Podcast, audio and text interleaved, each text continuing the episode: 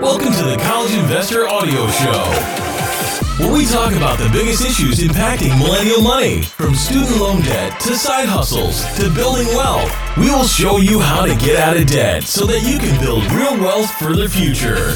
You've probably heard this term a time or two and wondered, what are they talking about? Tax loss harvesting.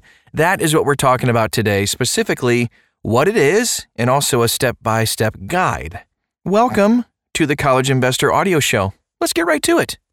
As an investor, tax loss harvesting can help you lower your tax burden. Although no one can completely avoid taxes, darn it, harnessing the power of tax loss harvesting can help you legally avoid paying more in taxes. That's wonderful. So why not take advantage of this strategy? First of all, it's important to understand what the heck tax loss harvesting is. Essentially, tax loss harvesting is a tax strategy to lower your overall tax liabilities. In this strategy, you sell investments that have lost value and replace it with a similar investment. After this transaction, the investment sold at a loss will offset realized gains. With that, you are able to offset your income for the year. Boom! When an investment has lost value, tax loss harvesting is a good way to benefit from the downturn. Even if you don't have any investment gains for the year, you can use this realized tax loss to offset your ordinary taxable income. Tax loss harvesting can be a useful strategy for investors that want to minimize their tax liabilities. So let's take a closer look at the ins and outs of this kind of plan. Okay, so here's how to harvest tax losses if you're interested in doing this. The good news is that it is a relatively simple transaction. Step 1 Monitor your investment for value loss. Just take the time to monitor your portfolio for investments that are losing value. When you notice a substantial drop in your investment's value, then it may take time to consider implementing a tax loss harvesting strategy. Step number two sell the investment at a loss. When you find an investment that has lost value, sell it. At that point, you will realize a capital loss. Without the action of selling the investment, the loss remains unrealized. And then you miss the chance to harvest. For example, let's say you invest 10,000 bucks into a mutual fund. 6 months later, the investment's value has dropped to $8,000. No! However, at this point, you have the opportunity to pursue tax loss harvesting. If you miss the chance to sell your investment and it rebounds to 11 grand, then you won't be able to use the temporary loss in value to minimize your tax liabilities.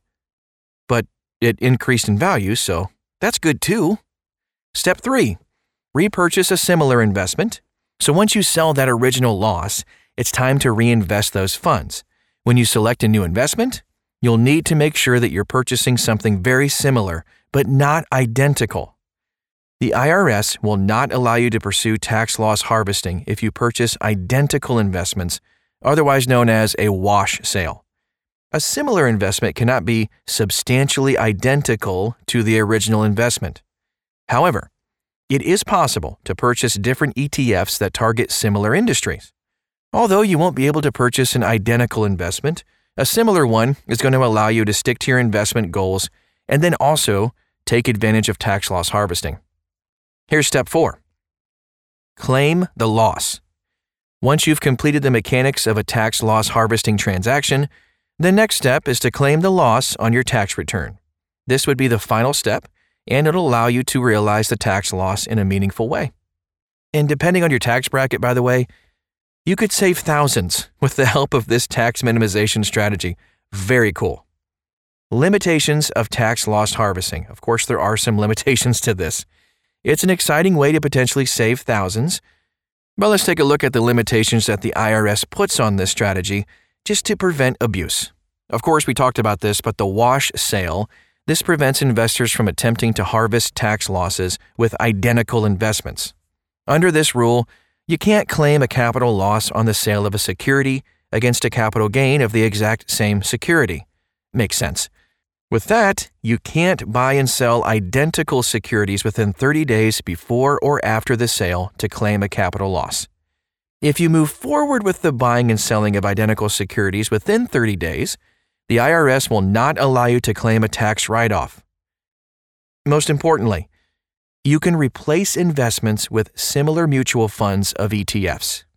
With similar mutual funds, your investment portfolio can be relatively similar without violating the wash sale rule. Also, keep in mind this is for taxable accounts only. Of course, tax loss harvesting is only allowed in taxable investment accounts. It makes sense. Other investment accounts that are tax deferred, like an IRA or even a 401k, cannot benefit from tax loss harvesting because they're not subject to capital gains taxes anyway. Limit to offsetting opportunities. Although this is a viable strategy, there is a limit to the amount of realized capital losses that you can claim. As a married couple filing jointly or a single filer, you can realize up to $3,000 of capital losses to reduce your taxable income in a given year. If you're a married couple filing separately, then you will only be allowed to claim up to $1,500 of capital losses in a given year. So with these limits, you can still can still be worthwhile to pursue this tax loss harvesting. However, it's important to keep the limitations in mind. Let's talk about some additional costs too. When you're attempting to complete one of these transactions, each time the market loses value, the transaction can become a little bit burdensome to record. You might incur some costs or administrative costs when it is time to prepare your taxes. Now, before implementing tax loss harvesting in your own portfolio, do this. Weigh the costs of completing the transaction and filing your taxes. You don't want to go through the effort of doing all this stuff if the costs are going to be too high anyway. Here are some final thoughts. As you consider this strategy, don't prioritize this over the value of a well balanced portfolio.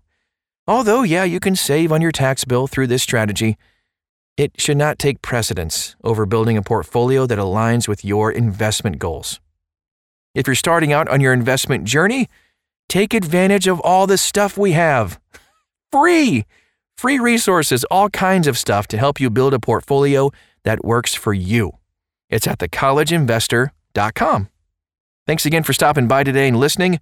We do. We're so thankful for you. Have an awesome day, and we'll talk to you again real soon.